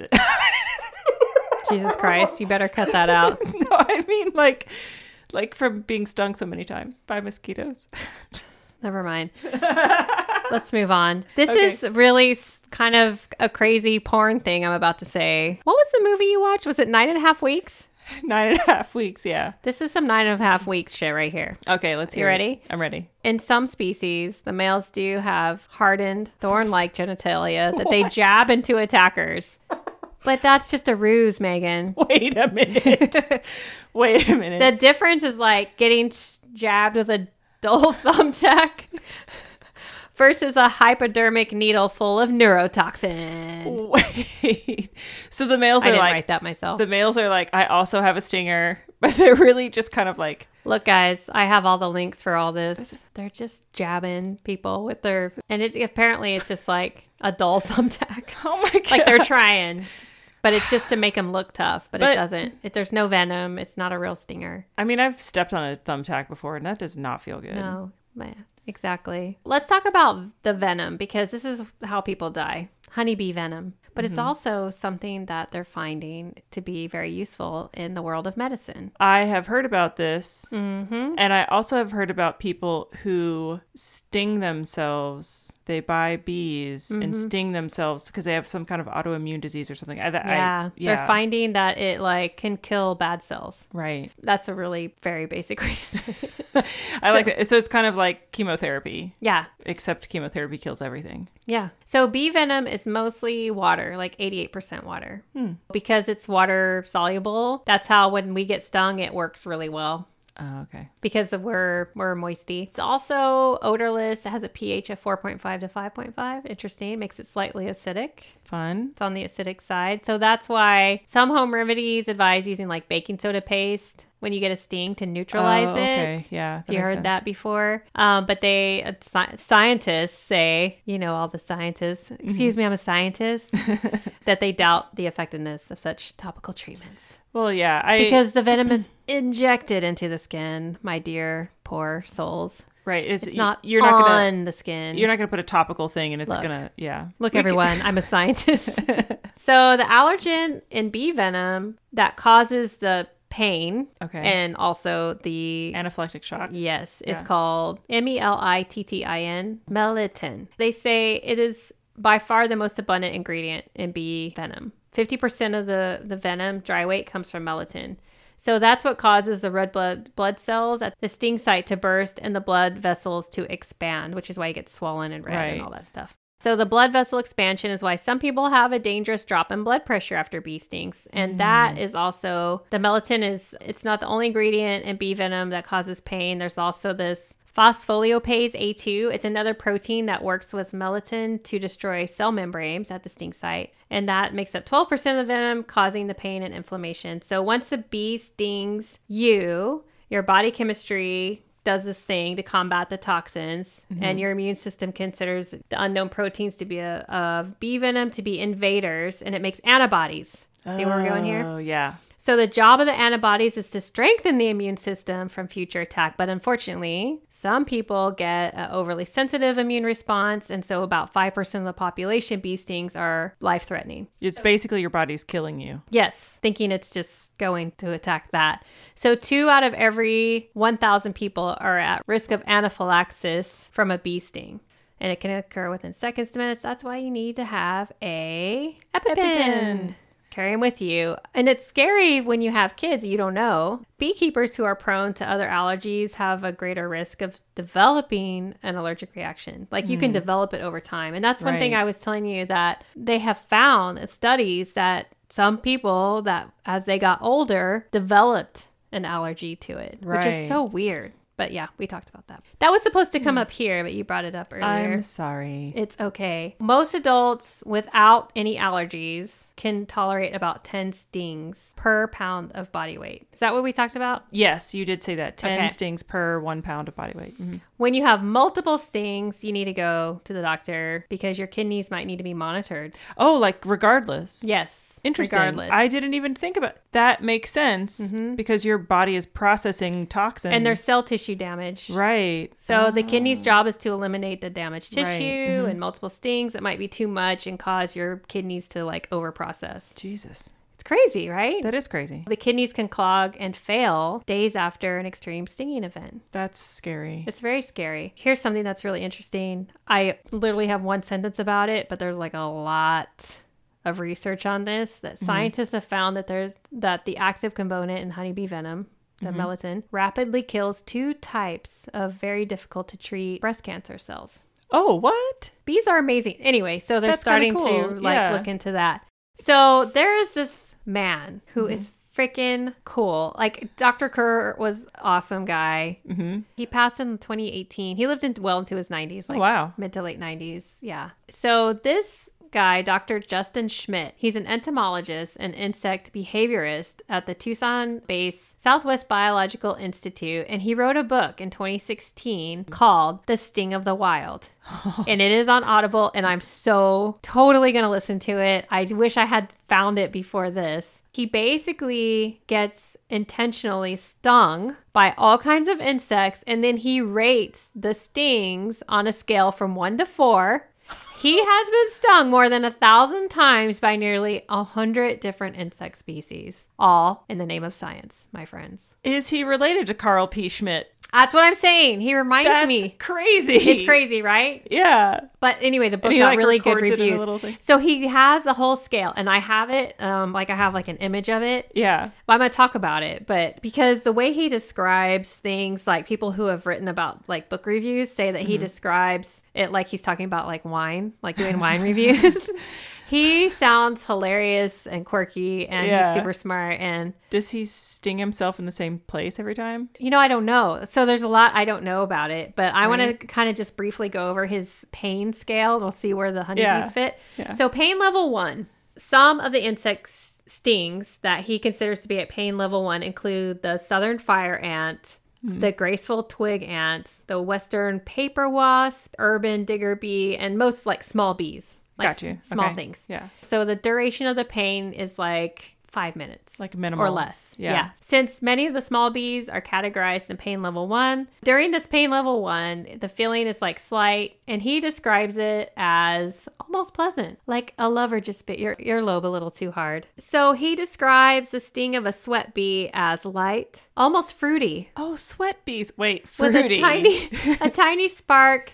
A tiny spark has singed a single hair on your arm. That's accurate. I love this guy so much. Okay, but why is it fruity? Like, does he I don't smell know. fruit? I'm confused. I don't know because it's just you know slightly kind of like pleasant in a slightly painful way. That's weird. is this guy into something? I, I, mean, know. we keep No. talking about nine and a half We weeks. have a picture of maybe. him. I Yeah. know this whole thing, like you know, well, the birds and the bees. Well, oh, man, this is yeah, that's yeah, funny. we're getting there. The pain level two. Now we're taking it up a notch. Here we go. Pain level two. Pain level two. That would be the sting of the western honeybee, like our honeybee. Okay. Okay. Mhm. So also a variety of wasp bees, ants. What? So, like, when your kid comes running up to you and they're like, "I just got stung by a bee. It hurts so much," you're like, "That's pain level two. Shut the hell up." That's pain level two. You're fine. You're back fine. outside. Get back outside. So this would include yellow jackets, which ouch. Oh, freaking hurt. what? The trap jaw ant, which I don't know what that is, but sounds pretty messed up. I mean, he went all over the world. So these are all kinds of insects. Do you remember those black ants? Yes, I, I got bit by one like last week. And you can hear it was the clicking. to my leg. I was like, yeah, Yeah. yeah, I don't. It was terrible. God, those are the worst. Yeah. There's also the bald faced hornet. Anyway, don't not sure. Sounds bad. A bald faced hornet. Yeah, I don't want it. Is this like a murder hornet? Which, by the way, I didn't research murder hornet. That's hornets. fine. That's another episode. Mm-hmm. So the duration of the pain of the stings at this level is generally between five to ten minutes long. He describes it as feeling as the debilitating pain of a migraine contained in the tip of your finger. But he said, on the contrary, a yellow jacket sting was described as being hot and smoky, almost irreverent.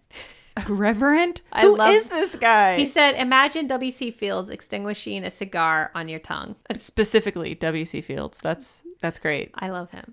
I want to, I really want to read this book or listen to it or whatever. Did it say anything about him doing like an average number of stings? Like, is, is he only getting like one yellow jacket and he's like stinging? He's I, like I okay, said, I don't know like how many times and where, but I'm sure there Right. is some sort of like scientific. maybe he's just stinging his I'm tongue. sure there's some methodology to this so Maybe that that's why he's talking about he taste. is a scientist. No, he's not stinging his tongue. No, who would do that?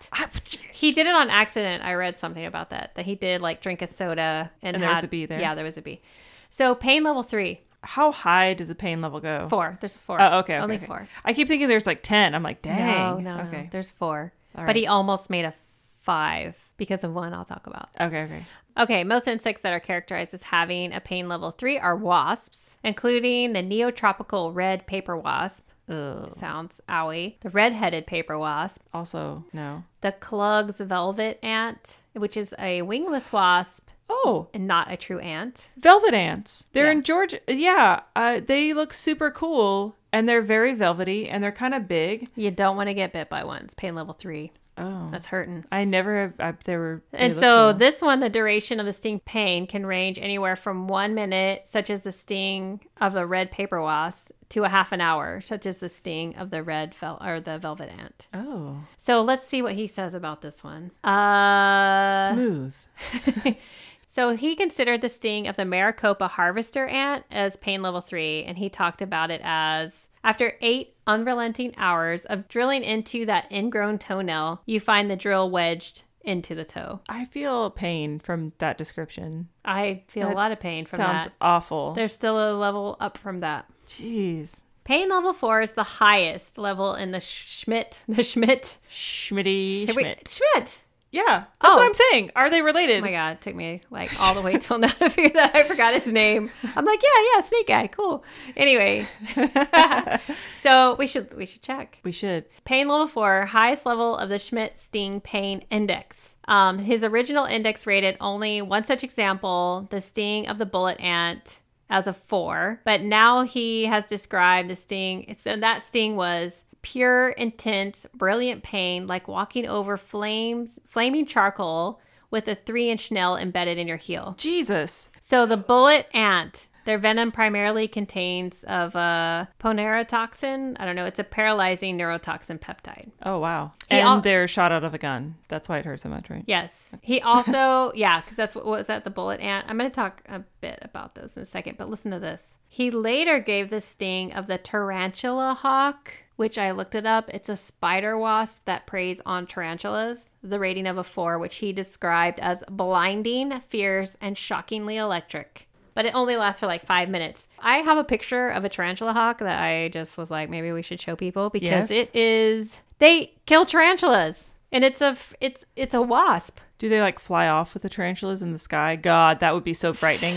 It's just like- like, you look up and there's a tarantula flying. Yeah. So you think after all this pain, the stings would start to feel the same, but he says that no, the holy grail of the stinging insects is definitely the bullet ant. And he said that if he could make a five on the scale just for that one and Mm-hmm. nothing else, it would be that. So I have a real quick just side note about bullet ants because I was like, what the hell's up with the bullet ant? I want to make sure they're not where I'm at.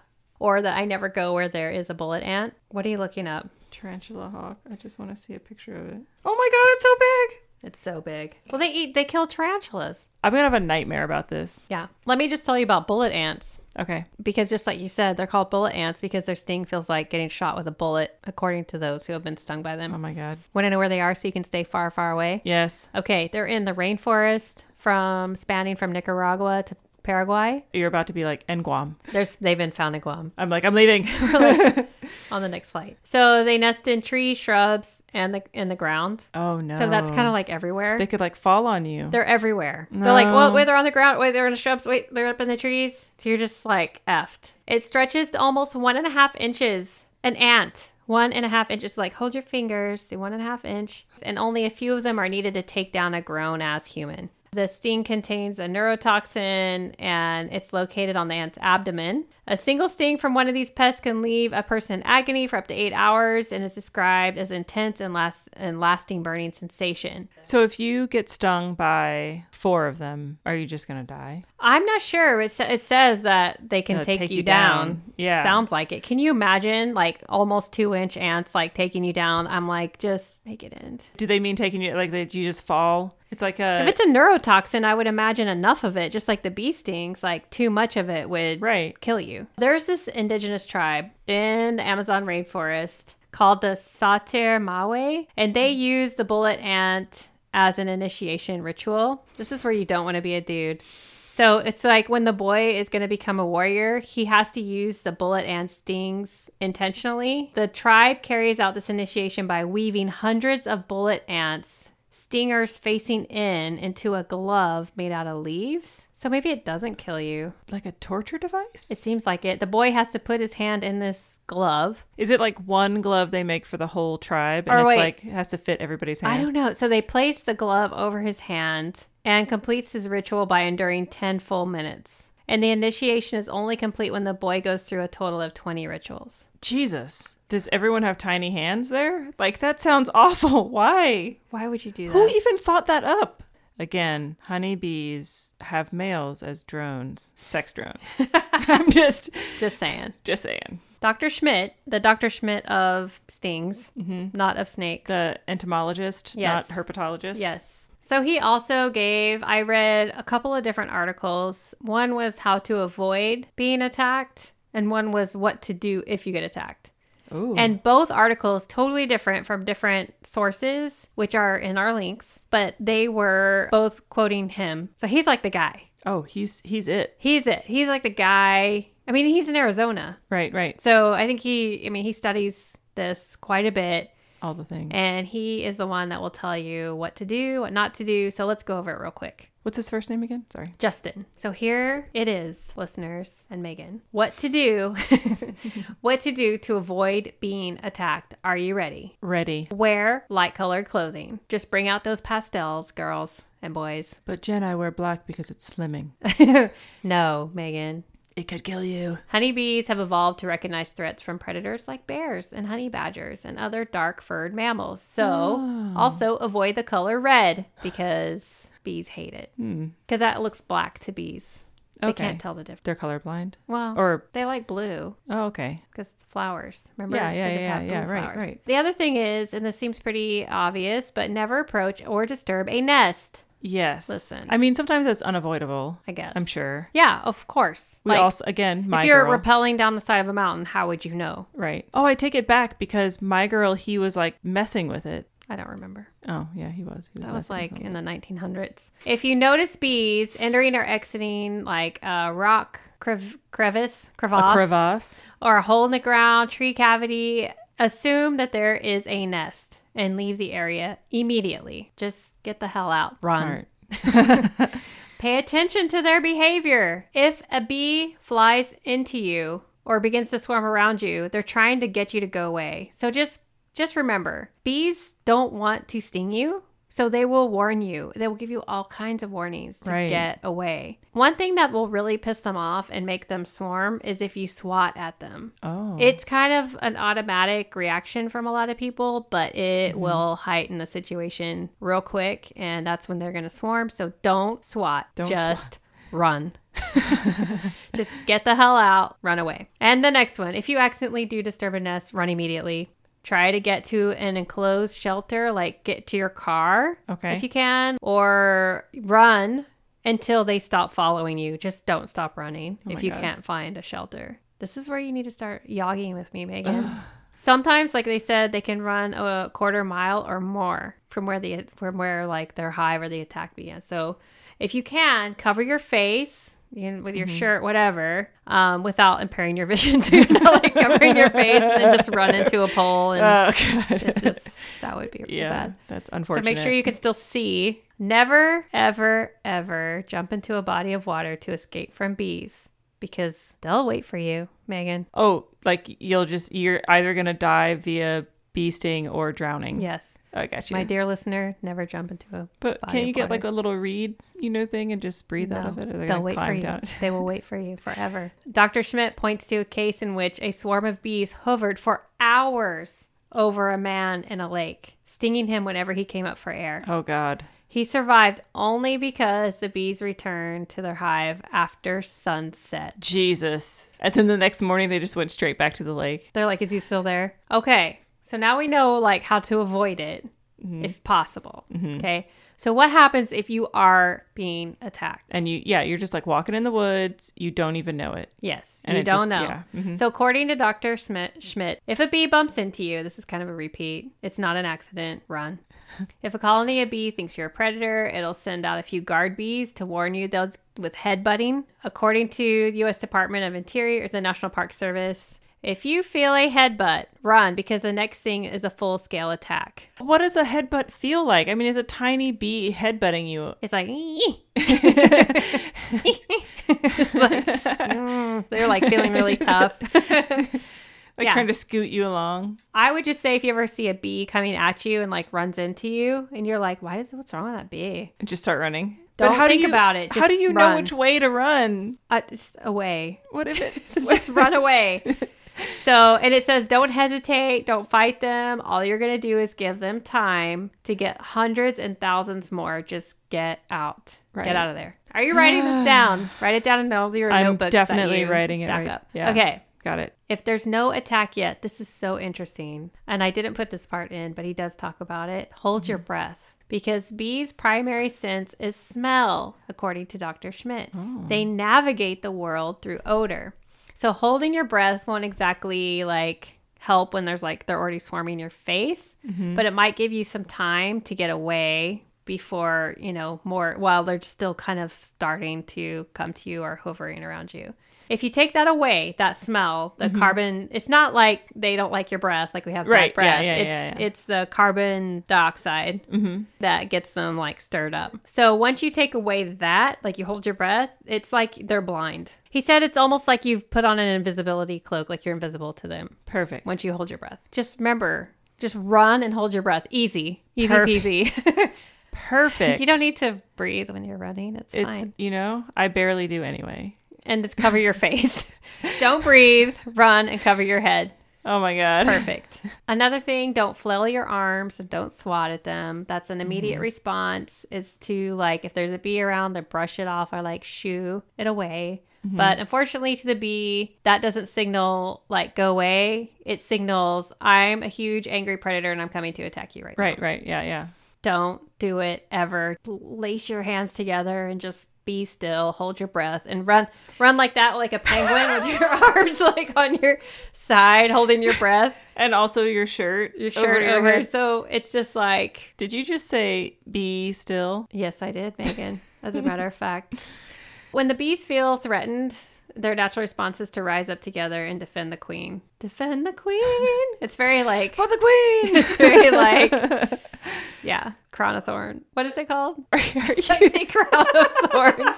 What's the show? Rain? I don't know. What is the oh show? my god. Game of Thrones. Just so you guys know, it's late. Game of Thrones. Game of Thrones. Yeah. Crown of thorns. Crown of Thorns. That's a little more religious. And so it doesn't help if you kill a bee that's attacking you because Right. that killed bee will get off, give off an alarm scent that will just get everybody all jazzed up and they're going to come out and like That like revenge. Then it's like Yeah. revenge. then they turn into murder hornets. Not really. And then it says, forget what you ever heard about the dangers of pulling the stinger out. Just get it out. Oh, I never heard the any- stinger out, which I never heard not to do it. But Yeah. it says like the conventional wisdom is like to scrape it Right. with something flat like a card or like butternut, you know, like And something that catch like you don't want to like don't try to pull it with your fingers because it'll force the venom into your skin. But he says, Schmidt, who knows about stings, he said it's a myth Oh, and a dangerous one at that because you could lose valuable seconds looking for something flat to scrape it with. He's like, when you get stung, you don't have time to like mess around trying to find like, oh, I need to get a credit card out or my tweezers. Like, who has tweezers? He's like, just pinch it, pull it out, rub it out, whatever. It doesn't matter. Just get it out as fast as possible mm-hmm. because the longer it's in there, the more venom enters your body. But I'm sure if you're getting like stung by thousands, you're like, hold on, bees. excuse me, I gotta take this out. need to get this. But I mean, if you're allergic, Yeah. that's the that's you gotta get that shit out of there, that's crazy. and then get your EpiPen. I think we talked about that. There should be people who have like crazy allergies like that should just get EpiPens like inserted someplace in their body. So you just push a button. You just push a button, yeah. and you're good to go. Yeah. And he also said that not all honeybees are dying out. There's dangerous ones. So just make sure you keep, like, know an exterminator that you have a number and you can call them to come help you. This was somewhere else and it talks about Africanized bees and they are more aggressive, but not always. Sometimes it can just be regular bees. If you're close to a university or something, you Right. can always call an um, entomologist and have them come and look at it. What Schmidt says is they're like the Africanized honeybees are more like a kid on steroids.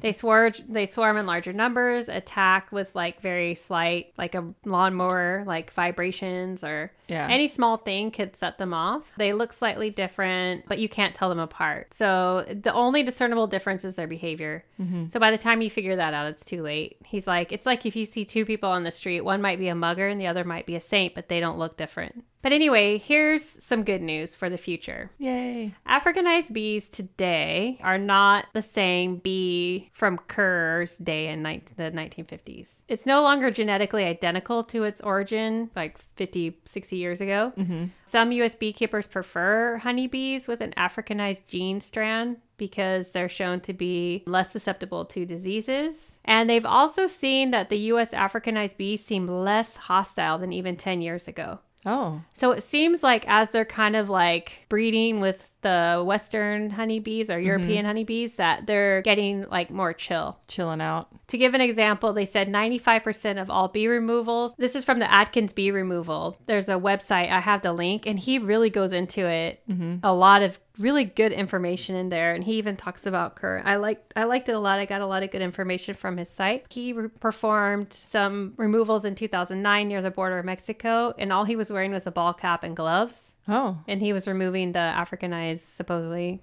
bees. and it was all good. Um, he said it's not always the case, but dealing with thousands of these bee colonies per year, bee removals come across less and less like feral, aggressive bees than in years past. Right. So that's good news. That is good so news. they're kind of making the honeybee more resilient or robust, but they're kind of chilling a little. Of course, anybody who's been attacked by these swarms wouldn't agree with that. Yeah. I want to tell you something that I think you'll appreciate. Every year, there is a bee beard competition at the Clovermead Bees and Honey in Ontario, Canada. And contestants participate by who can get the best bee beard. And the object is to get as many bees on your body as possible. So, contenders, like people, they weigh them before and after they're covered with bees, and the heaviest one wins. And I have a picture of a guy, but all he has it is like a beard. And so the way they do it is they get a queen and they like put it in a little thing and tie it around their neck. oh my god. And so then the the bees just like go straight to them. And they don't sting them because the, they're just going to the queen. We need to go there. Can you please look at the bee beard competition and just see all the pictures? It's insane. I put one up there. The second entry under that bee beard gone wrong. oh god. Perfect. Hey Megan, What's up, Jen? Let's talk about straws. These handy dandy little suckers are now part of our everyday life. They mm-hmm. come with our drinks everywhere we go. You know how it is. We go to mm-hmm, mm-hmm. restaurants, they just like throw them at you. Use it one time and then we just throw them in the trash. I think most folks out there just don't really think about it anymore. But did you know, Jen? If you lined straws up end to end, the plastic straws used in the US in one day would wrap around the earth two and a half times. That's 500 million straws per day and just in the United States. Well, we've all seen the turtle rescue video, mm-hmm. haven't we? I've seen it. I work with turtles and I saw that straw jammed right up its nose. I really thought that's just some bad luck. So I looked it up some more. And the real issue for marine life and wildlife in general is that plastic straws break down into smaller pieces known as microplastics. Bad news, because animals just gulp it down and then they get it all jammed up in their system and they can't survive. Some estimates suggest that at least 100 million marine mammals like whales, dolphins, seals, and sea lions are killed each year from plastic pollution. Sadly, sea turtles and seabirds are most likely to be affected by the plastic waste. Since straws are single use, lightweight, and made from polypropylene, they are not easily recycled and degrade slowly. So, why don't they recycle? Well, Jen, most plastic straws are too lightweight to make it through the mechanical recycling sorter.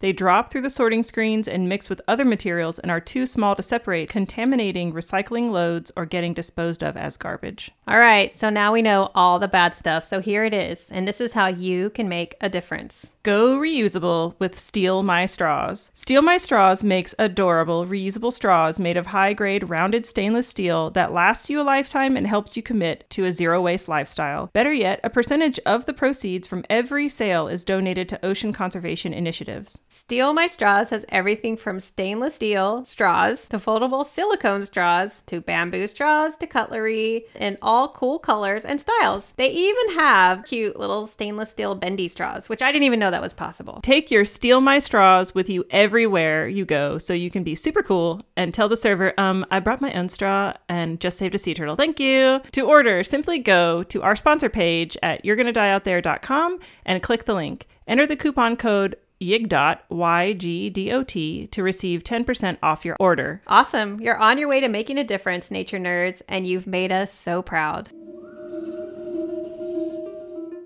Here's some ways you can save bees just at your house. You can choose native plants. So you want to pick ones that like blossom, but go native. Try to get plants that bloom at different times of the year so you constantly have like flowering plants. It says save the queen, like newly emerging bumblebee queens need spring blooming flowers. Mm-hmm. So think about that when you're planting. I mean, these are people who are really good with plants, which is not necessarily me.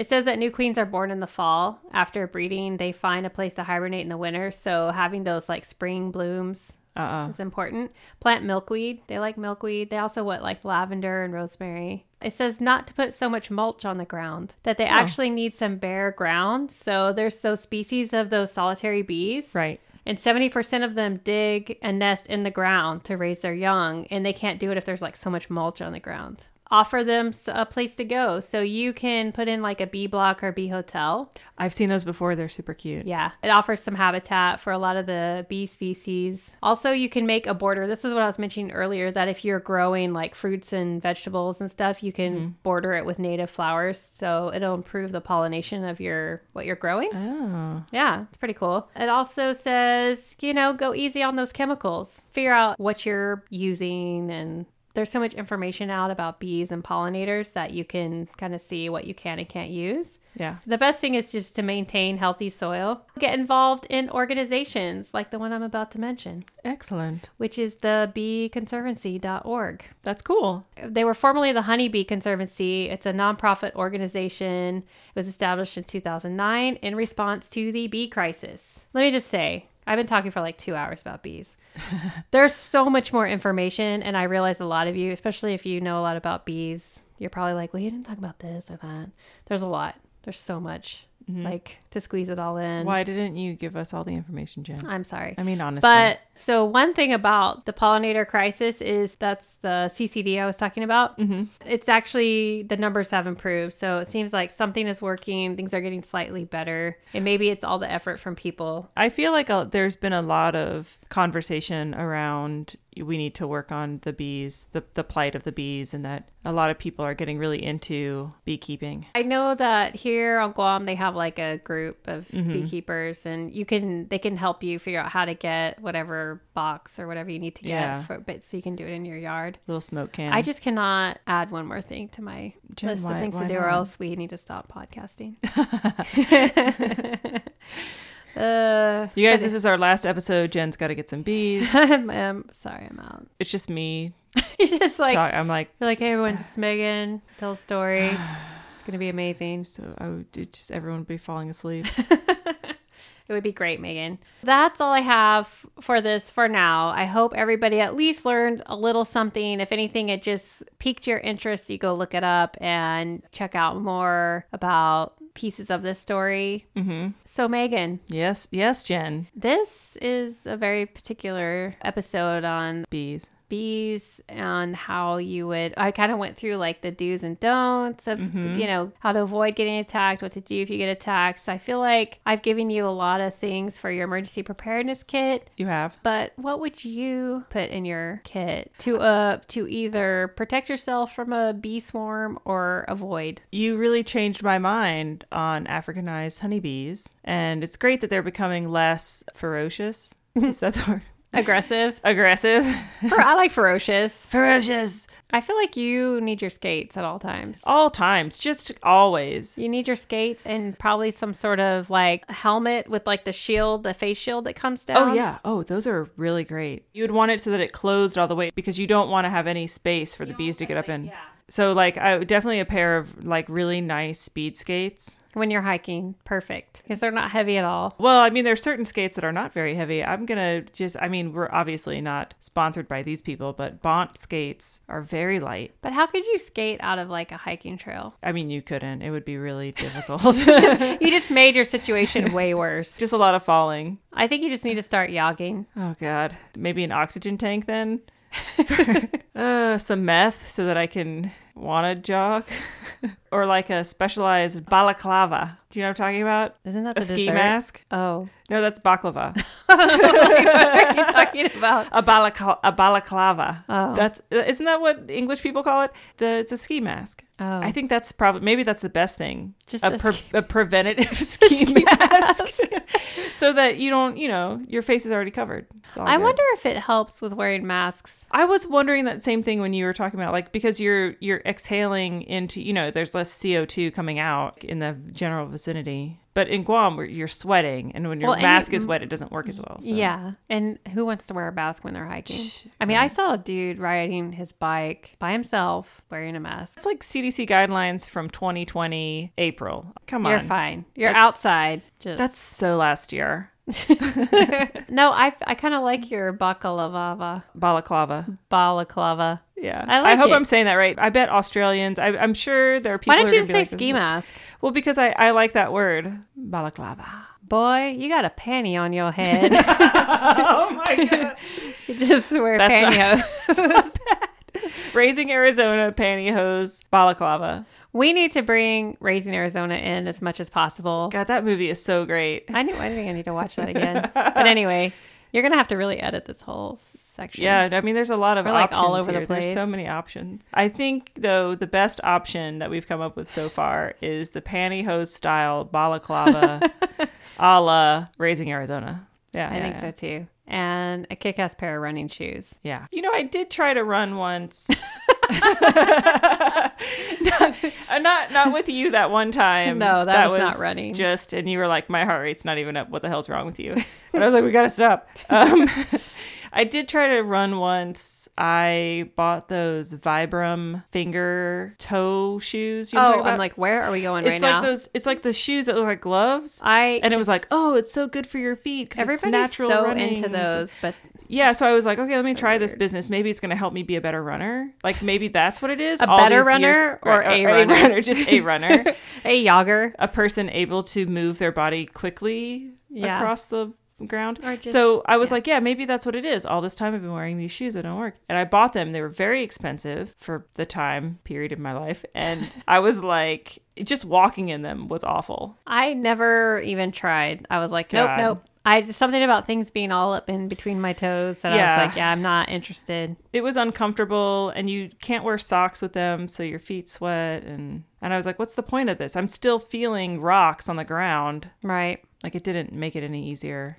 I hope that everybody enjoyed that. And I might be putting out more little tidbits of information because I feel like I just couldn't get everything in there. I was just like, You were just scraping the surface. uh, with the credit card to get this thing around. I got you.